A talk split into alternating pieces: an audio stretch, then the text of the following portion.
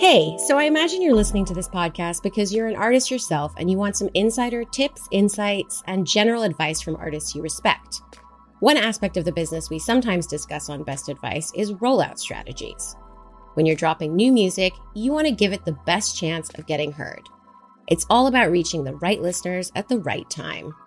That's why our team at Spotify for Artists built Marquee. Marquee is a marketing tool for turning listeners into bigger fans of your new music. With Marquee, you can send full screen recommendations of your latest album, E P, or single to the right fans as soon as they open the app.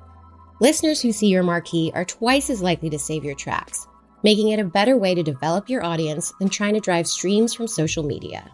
To find out more, go to artists.spotify.com slash marquee.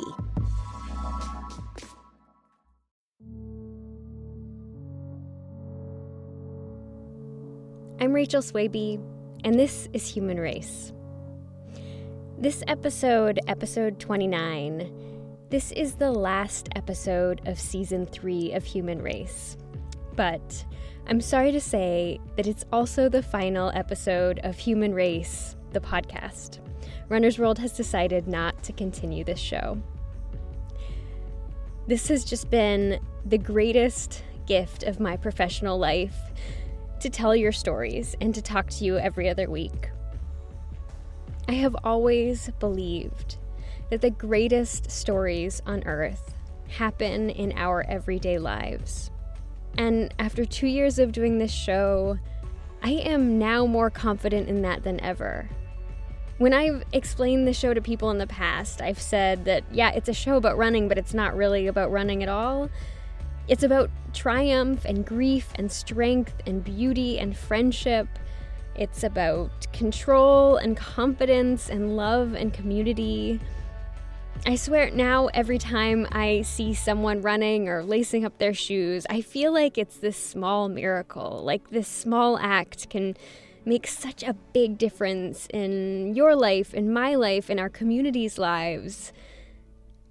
So I wanted to dedicate this final episode to you and your stories. A while ago, I asked you to write in to tell me why you run, and I got so many amazing responses, like just overwhelmed with how many incredible stories came in. These are a few of those stories. My name is Tony Steidler Dennison. I'm fifty-six years old. I live in Iowa City, Iowa. And I run because I want to live to see seventy, which none of the men on my dad's side of the family have accomplished. So my mom and dad were divorced uh, just before I was three, so I never really knew my biological dad. My mom remarried shortly afterwards, uh, and my stepdad was, was a guy who sort of had this belief that if it happened before him, it just didn't happen. So the subject of my biological dad never came up. You know, it was just always that I was, uh, you know, my, my adopted dad's son. And I didn't really know that even that I was adopted until until I was eleven or twelve, and was when my mom told me. So, I mean, the result was that I didn't really have any family history. I didn't have any family medical history, and didn't really didn't really give that much thought until um, our daughter was born in nineteen eighty-eight. And she has a, a really rare neurological syndrome called Aicardi syndrome. There were, at the time that she was born, there were only about three hundred documented cases worldwide. So, and I, it was re- that was really the first time that I realized that I only had like half a family medical history. I never really gave it much thought. So I sort of started this search for my dad, my biological dad, at that time. Uh, I knew nothing about him other than just the sketchy few details that my mom had told me. I knew his name, and I quickly found out just how many Dave Moores there are in the world. There's a lot of them. So we we did we just really didn't have any luck in finding him. In two thousand two, I came home in the evening from a meeting, and my mom sent me and had sent me an email. And you have to understand that I'm I had been on the internet since before there was a web. I was, you know, I was the geek of the family, literally. And my mom had been on the web for about a week. She signed up as his best friend from high school on classmates dot com. So that would have gotten his attention by itself. But add to that the fact that this friend of his had died eight years after they got out of high school. He was killed in a grain bin accident. So, I mean, this immediately got my dad's attention, and he turned around not knowing who he was responding to and sent my mom back an email saying, "Who are you? Is this some kind of joke?" Well, think about it. We knew right away this was confirmation that it was the right guy, number one, and and I had his email address. Literally in about fifteen minutes, composed an email to him that really started out, "Hi, my name is, and I was born to these people on this day. I've been looking for you for a long time, and I have no doubt now that I've found you."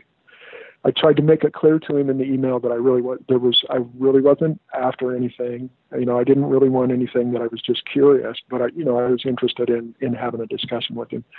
And I asked him in that email, you know, if, if it's, if this is too much for you or for your family, I understand. Um, just let me know if you're not interested. Don't just leave me hanging.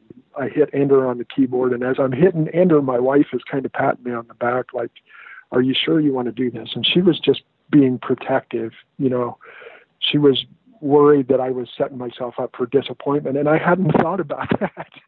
And then I thought, "Oh my gosh, what have I done?" And he got back to me the very next day.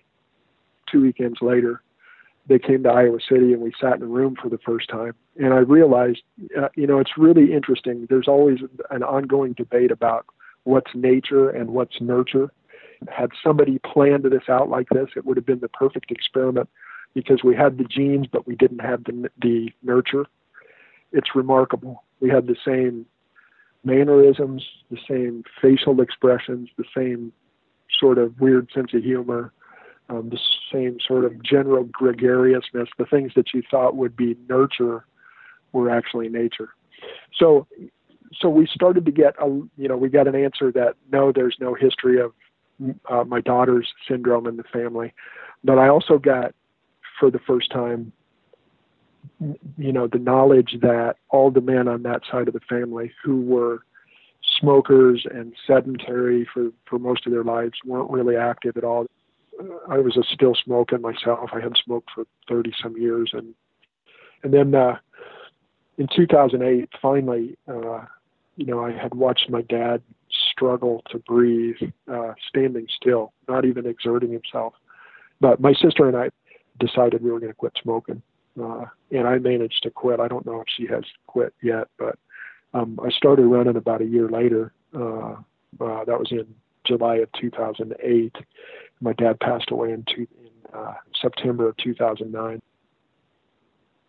So we had just a little, just a little, little less than eight years together.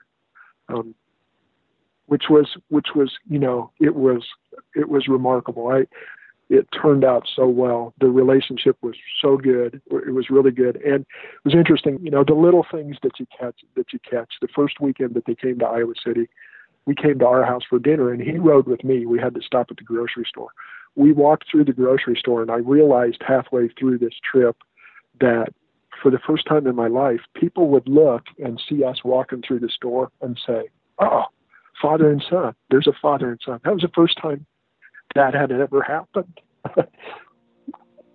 so, so he passed away, and it took, you know, it took, uh, I had quit smoking, and uh, that was in September of two thousand nine. And, and early in two thousand ten, I, I just, you know, I, I decided I really had this, this goal, um, knowing that none of the men on that side of the family had lived to seventy, I got kind of determined that that was going to happen.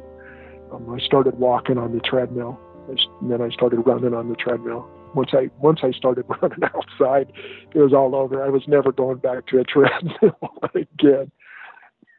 I set the goal to run Boston within three years by two thousand fifteen. I got hurt in two thousand fourteen, so that set it back a year. But I did manage to run Boston in sixteen, and then this year in seventeen. So I get kind of obsessed about that.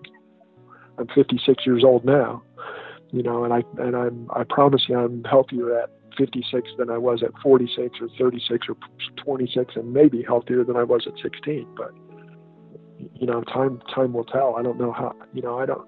I think I've been at some, but you know, I, I'm not willing to to stop running and find out.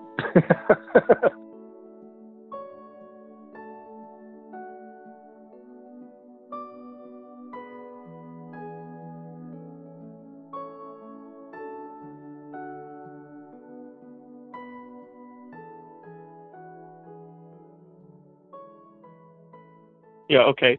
I'm Emily Slack. Um, my name is Matthew Slack. I am fifty-six years old. I'm seventeen, um, and I live in Williamsburg, Virginia. When I turned about fifteen, so my sophomore year, my dad started kind of pushing about, hey, when I was around your age, I ran a marathon. It was nineteen seventy-eight. Uh, right after my seventeenth birthday, I ran a marathon. And a few days before the first indoor track practice, my dad said it. My dad told me about his marathon one last time. Yeah, I, I would go to her. And I was like, okay, fine. I'll start running. She really wanted to do anything that I had done. She wanted to make it a point, you know, she's she's a girl, I'm a boy. But I'll do it. Oh, I'll do higher, faster, stronger, better.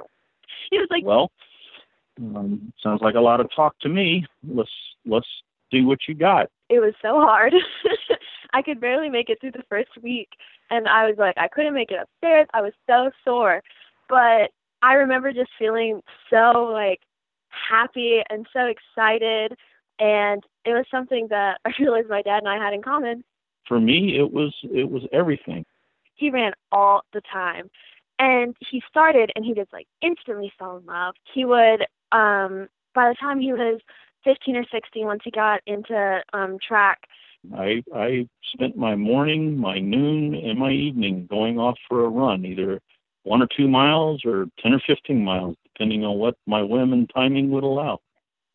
He didn't have a very good home life growing up. My my my, my parents had issues, and they divorced when I was younger. And um, the, the the best and only way that I could get out and go do something without anybody questioning or asking why or what was, hey, I'm going for a run. Okay. And I would go, and I would disappear. And so he used running as a way to escape and to get out of his head and to just let everything go. And it's made him, he said it's made him a much better person. And I mean, he's great. Like, he's a great person. Running for me has helped me deal with a lot of stress with school. It's a great decompressor. My dad and I are a lot alike. So when we get upset, we both like to just go. Get away. Go for a run. We can butt heads a bit.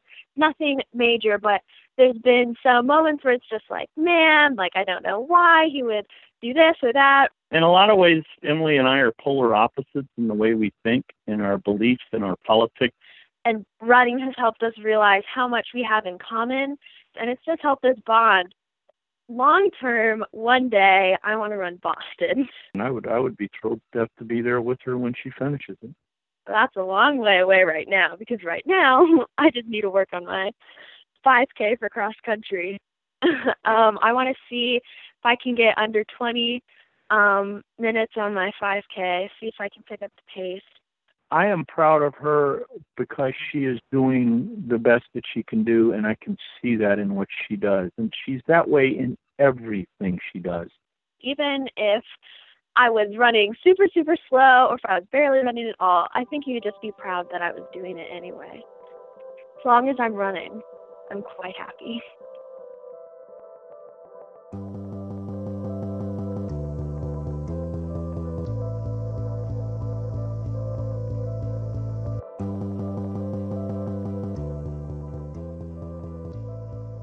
My name is Amy Page, and I am thirty-five years old, and I am in beautiful Juneau, Alaska. I graduated from law school in two thousand eight, which was the worst possible time to graduate from anything, because it was the kind of the beginning of the great economic collapse. Um, there were no jobs to be had in New Mexico, which is where I had grown up and where I had always lived. And so I applied for jobs in Alaska, which always needs lawyers because it doesn't have an independent law school of its own. Um, and I got one, and I was incredibly naive about what that meant. So um, I wiggled my then boyfriend, now husband, into moving to Juneau with me, sight unseen. Um, neither of us had been. I had never been interested in going to Alaska.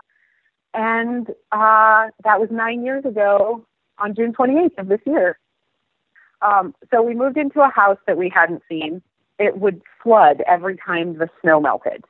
And so we would have to get up at like three o'clock in the morning for my husband to get to work on time and take snow shovels and just like drain the garage so we could drive the car out in the morning. Like, I grew up in Mexico, which has three hundred thirty sunny days a year. So when we moved here, I genuinely believed that it would be like Albuquerque of the North, sunny days and blue skies. And so we got here on June twenty-eighth, two thousand eight, and it rained from June twenty-eighth till October thirty-first without any breaks. And I was shocked. You have to understand, I was like a newborn baby in everything that I understood about our life.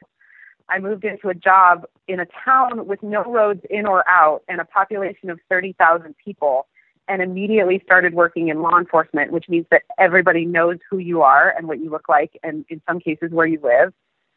I'm a prosecutor, so I specifically practice criminal law. I didn't expect the part where I would leave my house and see all the people that I convict all the time, like at the grocery store. I went from being an anonymous person in a sprawling city in the desert Southwest to being damp and, um, you know, constantly on. You're always working. It's a twenty-four hour a day job, and none of that was anything that I was prepared for. And I was, and I, that manifested itself in some pretty dark ways for a long time. So my husband is a brewer at the Alaskan Brewing Company. So he works shift work, which means that for two-thirds of the year, we just don't see each other. Um, and so the end result was that I would go home to this empty house with my dogs, and I would drink and eat every single night until I passed out. I've always been a big girl. I've never been athletic. I love cooking. The slight creative energy I have goes into cooking. Um, and this was this turned into the ultimate hibernation, and it was really deeply depressing. Five years into our Alaska adventure, we were going to a, a home brewing festival out of town that for my husband's job, and they had a, a five K, and I suggested to my husband that we run it. So he's like, yes, let's run. And at the time, I weighed like two hundred sixty-five pounds at the time. Like, I have never been athletic. The closest I ever got was like marching band. Um, the prospect of running a five K is a tall order. I gave myself a twenty-day window to learn how to run three miles. So on May fifth, two thousand thirteen, I took my first steps as a runner. I didn't even have running shoes. I just put on like whatever kind of like passable athletic footwear that I owned. And I thought you could run like a mile, you know, I thought that's a thing you could do if you just like went out and ran. I, I think that I made it like somewhere between fifteen and twenty-five steps before I'm like sucking wind. So I was so scared, like every new runner is, I was so scared about being last. And I told my husband that, like, I was brink of tears scared. And he tells me, you know, I will run with you. I will stay with you the whole time. Do not be afraid. So we're approaching the finish line. Of course, we're last. Of course. It's been like forty-five minutes we've been running. And he kind of hangs back. This is the sweetest thing. And he gives me the chance to be second to last so that I would not be so afraid to do it again in the future. And it was like, let's do this for the rest of our lives. It was so much love. It was so much love. It was so sweet, and it was so triumphant. Um, and since then, I mean, I ran my first fifty K last weekend. I couldn't stop after that. Like, my whole life changed my whole life. It changed my whole life. Oh my God. So many, oh my God, it's changed everything. The biggest thing was that I hated Alaska. I hated it so much. You know, I mean, like, it's sunny thirty days a year here. We've gotten like three inches of rain in the last two days. And the thing about running in Alaska is that you have to suck it up. There is not an excuse for bad weather because it's never good. The more I force myself to experience Alaska's constant changes and wild atmosphere, the more I fell in love with it. And now I'm crazy about it. Every day the fog is something new to to enjoy. Every day the waterfalls are slightly different every day. The snow moves further up or further down the hillside. And it, it, I'm completely in love with it now. I mean, obviously it gives you so much confidence. Um, you know, as a person whose job is public speaking, whose job is being present in the community, I feel like running has given me a way to believe in myself that I never thought I would have as a person who's always been overweight. I'm a woman, I'm a person of color, and now I'm not scared anymore. Like, I'm not scared to do my job. I'm not scared to, um, you know, represent this community. Running has helped me in my work. Um, it's helped me in my personal life. I mean, I got engaged during a race. Um, it's, it's, you know, I mean, it's just been everything, doing everything.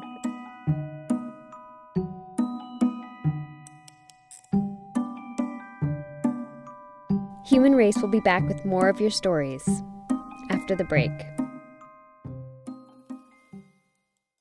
Rachel here, real quick. For this next piece, Team R W B stands for Team Red, White, and Blue. It's a running group dedicated to connecting veterans to their community through physical and social activity. And to learn more about this incredible group, you can check out episode sixteen of the Runner's World show. And now back to the stories. My name is Kathy Denton, and I'm forty years old. I live in Knoxville, Tennessee, and I run in memory of my cousin, uh, Daniel Tyler Lee, who was killed in Afghanistan. So Danny and I were not close when we were growing up. Um, he was raised in Kentucky, and I was raised in Tennessee, um, and we would see each other, you know, a couple times a year. But our childhoods were completely different. We just didn't have anything in common. Uh, Danny ended up moving down to Tennessee uh, and lived with my mom and dad. Um, so when he moved in with my mom and dad, I mean, he immediately became um, a part of my everyday life. I wasn't living at home at the time, but I was still in the same area. Um, and at that time, I was a single mom. So I had a little one that I was raising, and Danny really became a very solid role model for my oldest daughter. And they got to be really, really close. So over the course of a couple of years, our relationship went from virtually nothing. I mean, you wouldn't have known that we were cousins, to he was one of the best friends that I had. He, D- Danny was so funny because when he wanted to do something, he was going to do it. That's all there was to it. Nothing was going to stop him once he had his mind set on something. But he was also very, um, gosh, he was just a funny guy. Sometimes it was hard to take him serious. So when we had the conversation, I'm, I'm you know, I'm joining the military. It's kind of, really? You're you're going to join the military? Not that I didn't think he couldn't, but because it was just very much, he worked a normal forty, forty-five hour Monday through Friday job. And then the next day, boom, he's enlisted. And before I know it, he's at boot camp. And I mean, it, it happened so quick that I don't, I don't think I knew it could happen that fast. It was different. I mean, he was he was just funny. Danny was a random guy. I mean, we're talking about somebody that um, bid on a mechanical bull once on the internet just to see if he could get it and bring it into my parents' house and surprise them. I, I mean, like, like it's it's random stuff. He texted me one day, "Do you think your mom and dad would mind if I had a helicopter?" I'm like, what are you doing? I was, my family and I were visiting Danny um, when he was home in Kentucky one year. He had he had come back from Um, his first deployment. And um, when I went to see him, you know, we had talked about, yes, I had lost weight, um, but I was still trying to lose weight. And I went out for a morning jog. Now, that's when a morning jog for me was kind of like a slow trot, but I really felt like I was doing amazing. Um, so I went out and I jogged. I did a mile. I was like, oh, my gosh, I've got this. This is amazing. Came back, and Danny said, what? That's it? You're finished? Um, and so I'm like, what do you – no, I mean, I just – I just ran a mile. And he said, you know what, the next time I see you, we're going to run together. And, you know, while I'm gone, I want you to just continue to run, like give it her all, set goals. And it was probably one of the only serious, serious conversations that Danny and I had. Um, and I won't, I, I, I won't forget, I hugged him. Um, and as I hugged him, of course, we were all crying. And he said, you know what, don't forget your goals. So when Danny left, you know, I continued to run. It wasn't really as, um, I, I guess I wasn't as focused on it as maybe I should have been or I could have been. Um, and I kind of let it fall off my radar thinking, well, when he gets back, when I see him again, um, we'll run. And Danny didn't make it back. The whole reason I run, every every time I go out there, he's right there in my mind. Because if he could do the things that he did, I can certainly go out and do that for me, for my health, for my family. Um, and then that turned into Danny didn't come back, but there are other veterans in the community that are here. So why don't I reach out to those folks and try to get them involved as well? So Team R W B, I started, well, it was really, it was really weird. I looked for a Knoxville chapter because I had seen R W B shirts in Chattanooga and then in Florence, Kentucky. And I was like, who are these people? So I, when I Googled it, there wasn't a Knoxville chapter. So I thought, you know what? If I would have wanted to be there to get Danny back into the community and help him transition into the community, I certainly can do it for other people. So I sent them an email and said, hey, are you looking to start a chapter, and can I help you if so? And ironically enough, one of the uh, leaders was in town. We met, and the next day we said, okay, let's get the ball rolling. So, but it, I mean, it's it's been exciting. I've met so many amazing people and so many veterans I would not have met, you know, had, had I not joined Team R W B. I mean, I think I think when somebody dies, a lot of times, in my opinion, a lot of times there, there is regret. You know, what could have been, what could I have said? Did I do this right? Did I do that right? So really for me is it turned into a way for me to make sure that I was living to the fullest. Myself, my body, taking care of myself, but also making sure I'm there for my family. And running was that connection for me. Like, it's my escape. I can go out and I can have the memories now, and I can smile or cry, but I all, I know, I absolutely know that I'm doing the right thing, and I'm doing what Danny and I would have been doing together.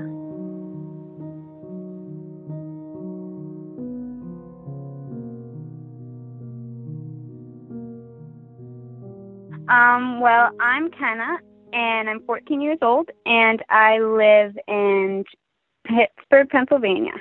Well, I had always been running as, like, a little girl in, like, elementary school and stuff. I had always wanted to, like, beat the boys when I was running and, like, the, um, like, at recess and things like that. And there was always a neighborhood race. My dad and me would always run it, and I'd always love it. But I really started getting into running when I was, like, two thousand fifteen, so when I was twelve-ish, and that was the year I was diagnosed with fibrous dysplasia, which is basically just an abnormal bone growth. And so for me, this happened on the right side of my face, and it started when I was in about second grade, and it really started picking up two years ago, so seventh grade-ish. At first, I was, I thought it was really cool at first. I was like, oh, I have fibrous, like, look at me. But yeah, um, as I got older, um, I started, like, with puberty and everything like that, seeing yourself, it started really affecting my confidence in some ways, and I'd be afraid to not go out in public, but I'd be a little more self-conscious than other, some of my friends and other girls my age because of my face. Because of running, I think, and just being more mentally strong and appreciative, I've overcome a lot of that, and I barely even think about it. I joined the um, eighth grade cross-country team, and I was really good at it. Um, my coach at one point was like, where have you been these past couple of years? I think just being good at running and placing and everything, um, I wasn't first, but every once in a while I was like fourth to second, and I just think that helped me take in myself, you know?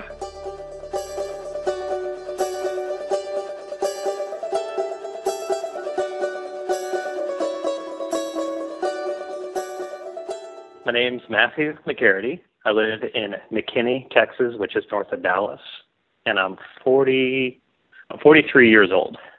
You know, like, my mom passed away recently. I got, like, a whole box of photos that my dad didn't want. I was digging through there, and, like, I remember finding this picture in there of me with a bike, and that kind of brought back a whole bunch of memories, because I remember having that bike, riding it just once, and just being so frustrated with it and so stubborn that after that I just never touched a bike again. And I was free range, so where I needed to go and how I got there was pretty much all up to me.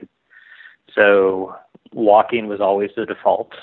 And then sometimes in walking would turn into running, like from my house to the playground or from my house to school or just even in the field behind the school.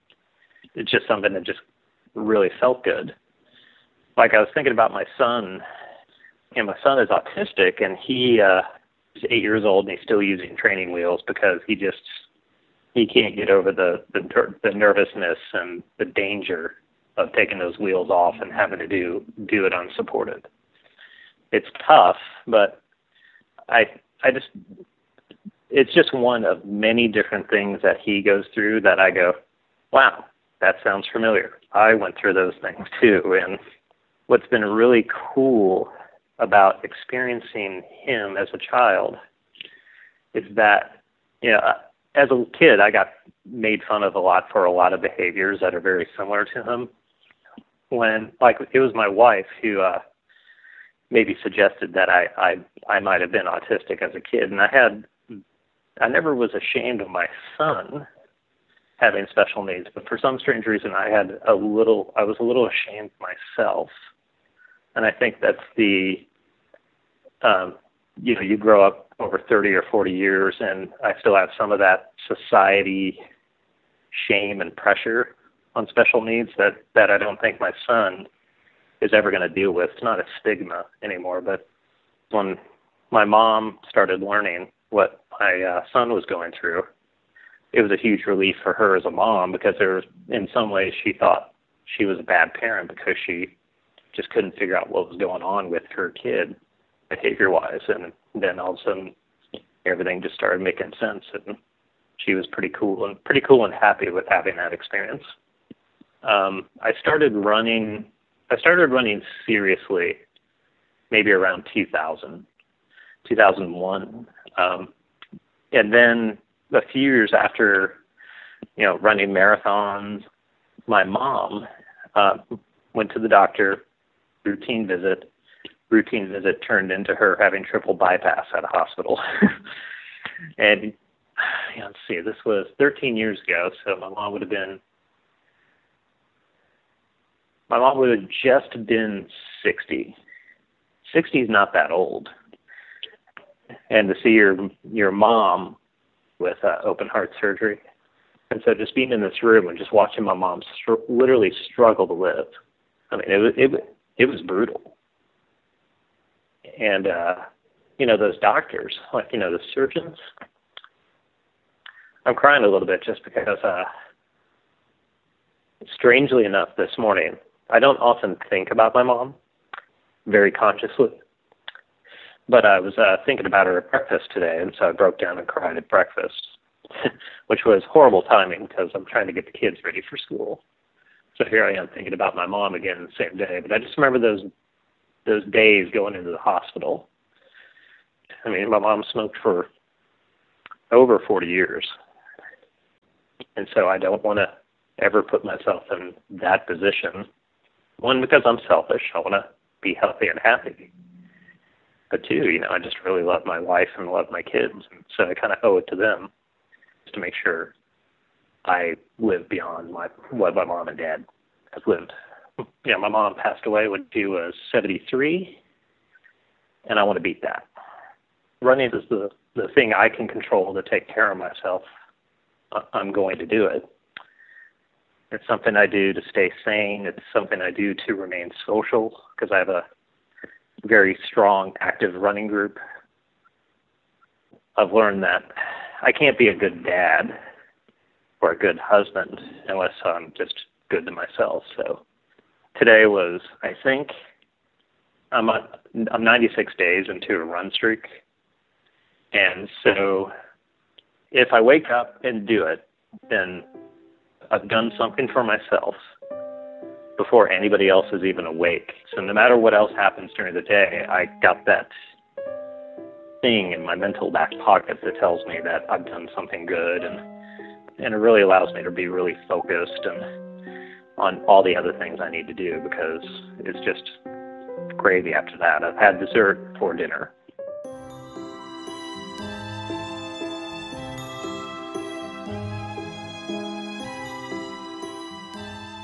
There's more after the break.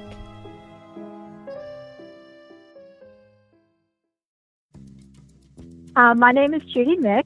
I am fifty-nine years old, and I live in Roanoke, Virginia. I've lived here, gosh, since nineteen eighty-five. And my claim to fame is that I am a run streaker, and I have run every day since November twentieth, nineteen eighty-five. So I run no matter what the weather is, and um, I've been running since nineteen seventy-eight when I was in college, but not every day until until eighty-five. And it's really weird. People say, well, did you start out to run every day? And I really didn't, because back then in the seventies and eighties, you know, there wasn't social media. There wasn't a lot of, you know, things to go to. And it was just some running buddies of mine, and I always said, hey, let's just start running every day and see how far we go. And that's how it got started. Uh, my husband and I actually own a Dairy Queen, and he built a garage in the back with a shower. So we're about ten miles from our store. So a couple of days a week, I would run to work, and he would take my dry clothes for me, and then I would take a shower and be ready to go to work. Even but when we first got married, we've been married since eighty-two, and on the days before I was a streaker, he could tell the days where I ran and I didn't run. He'd come home from work, and maybe I'd had a bad day at work, so he'd go, you didn't run today, did you? So I was like, okay, maybe I better start going out more.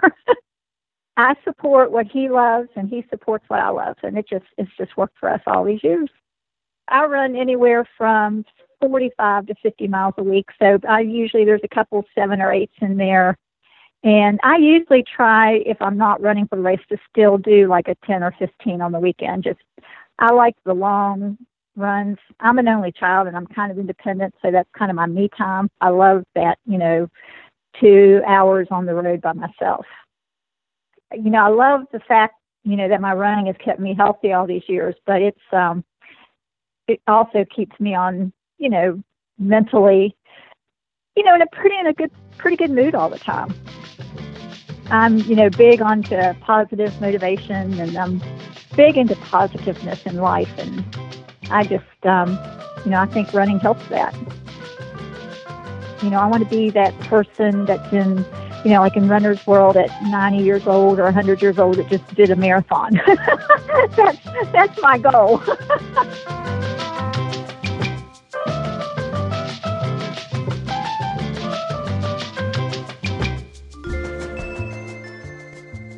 So my name is Lara Greenberg. I am twenty-nine years old.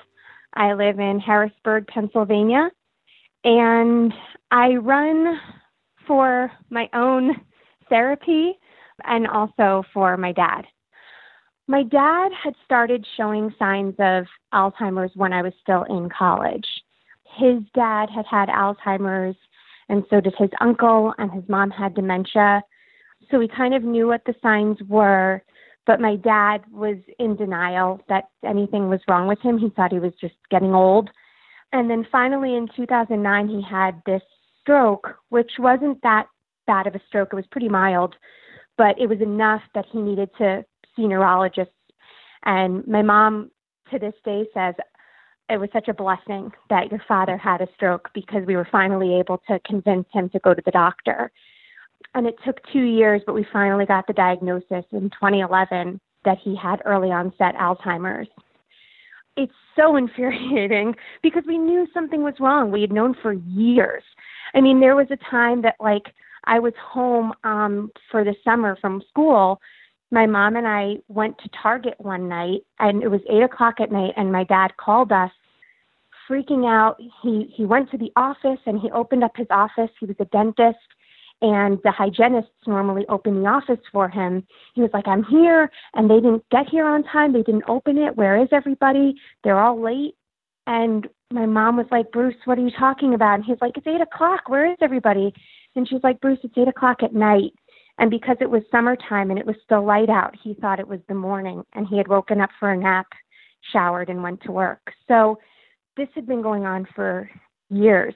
Um, I think the problem was that the doctors just thought, he's so young, there's no way that he could have Alzheimer's.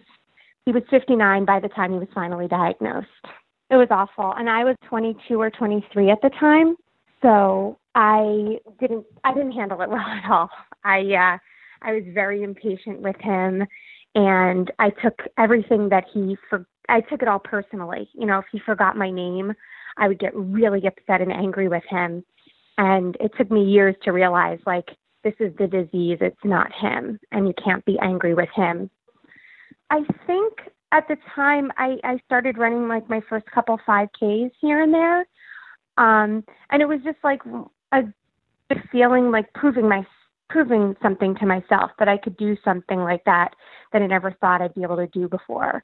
Um, and when I was home and I would run visiting my parents, and my, my dad was always really impressed by it.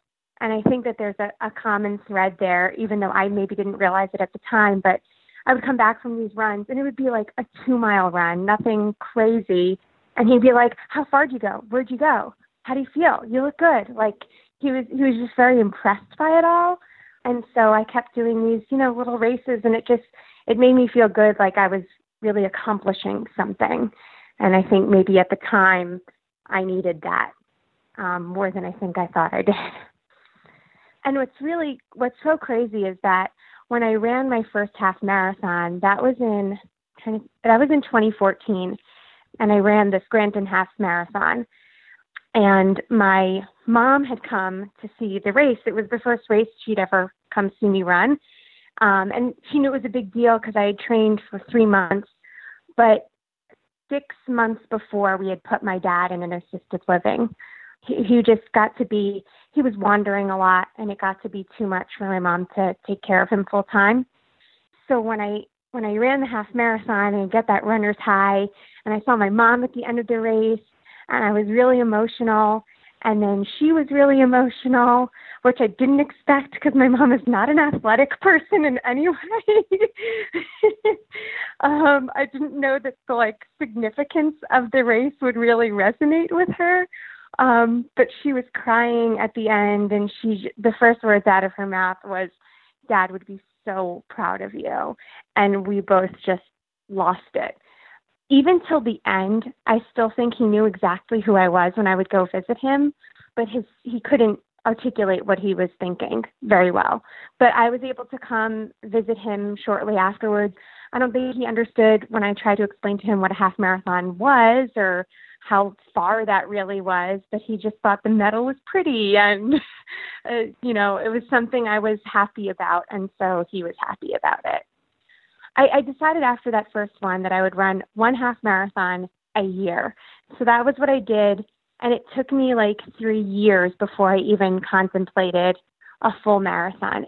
It seemed just like more and more friends of mine were doing the New York City Marathon. And on marathon day, I would like obsessively track them online.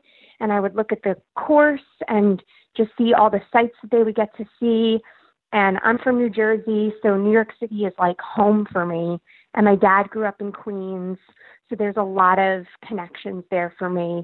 And so finally I started like toying with the idea. And by last year, I just decided like next year, I, I want to be able to do the New York City Marathon. I want to put it on my thirty before thirty list and do it before I turn thirty years old. And, and I'll do it for charity for my dad. I thought about all the things that I would pass that I had connections to with him. Um, you know, there are just certain sites and certain things in the city that make me think of him. Um, before we moved him into a home for his sixtieth birthday, I took him into the city one day, and he hadn't been in the city in years, and I knew that he couldn't navigate it. So I was kind of like, this is my treat. I'm going to take you around. Uh, I'm going to take you on the subway. And we spent a whole day together. And so we went to the Guggenheim because he'd never been to the Guggenheim before. And when we got out of there, I almost lost him because mm-hmm. he like ran across the street to one of the pretzel stands to get like a hot pretzel outside the Guggenheim. All he wanted was a hot pretzel. So now it's like these things where every time I see one of those stands, I just think of my dad like running to the hot pretzel stand in the city.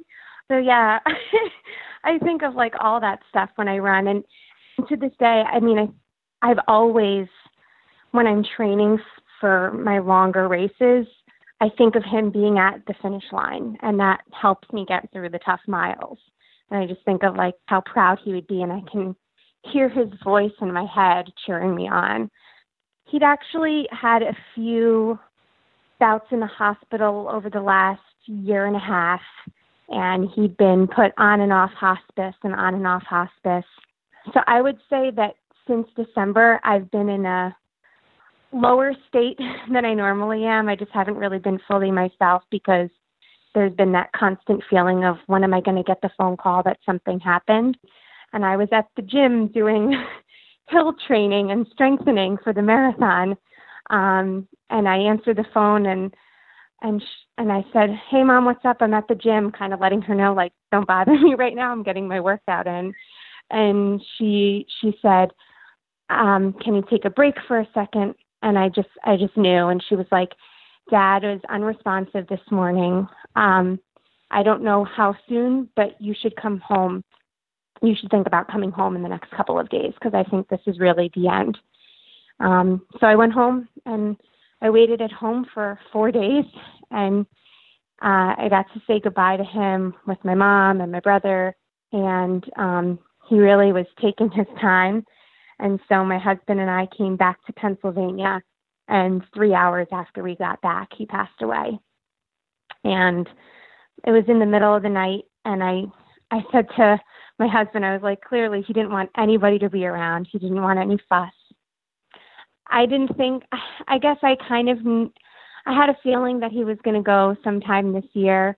And I had a feeling that it might be before the marathon, because it's not all the way till November, but still. And, and, and I always was nervous that, like, if he passed when I was training, would I just completely fall apart and not be able to do this at all? And instead, I found that, like, I'm training harder and feeling stronger than ever, because I'm much more motivated to do this for him, because I feel like he'll be watching me and I need to show him that I can do it and that I did it for him.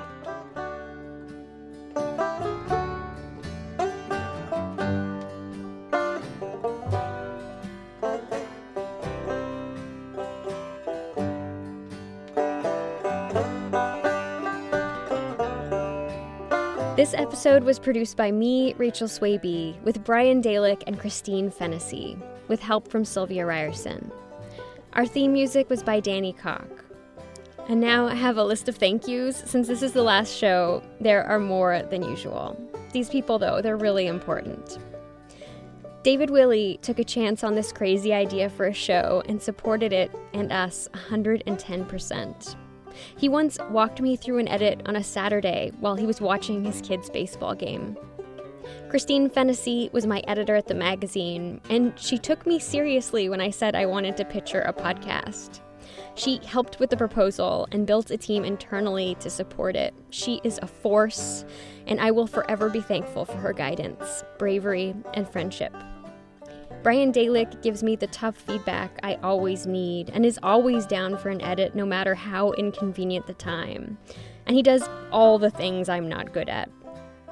Sylvia Ryerson is a brilliant radio producer, and I'll always be glad for her feedback on this show. Audrey Quinn was the show's first founding editor. Audrey, too, took me seriously when she had really, like, no reason to. Mervin Deganos offered production help during the first and second season. He was a great companion during many all-nighters, and he reported some great shows. David Weinberg, who taught me how to make radio, edited the show's second season. Guest producers, and these are the people responsible for reporting some of my very favorite shows. They include Brian Dalek, Danielle Thompson, Mervin Deganos, Christine Fennessy, Kit Fox, Kit Fox and Kit Fox, Casey Martin, Willow Belden, Tennessee Watson, Scott Carrier, Karen Given, David Weinberg, and Cindy Kuzma. But thanks most of all to you, the listeners. You confirm my belief that absolutely everyone has an incredible story to tell. You also make me more hopeful about the world, and this is absolutely true. Your drive, your kindness, your friendships, your community, your support, they have really inspired me and others. You are something special. Please keep running, and please keep telling me about it. I hope to find another venue for these kind of stories in the not too distant future. But until then, you can find me on Twitter at Rachel Swaby.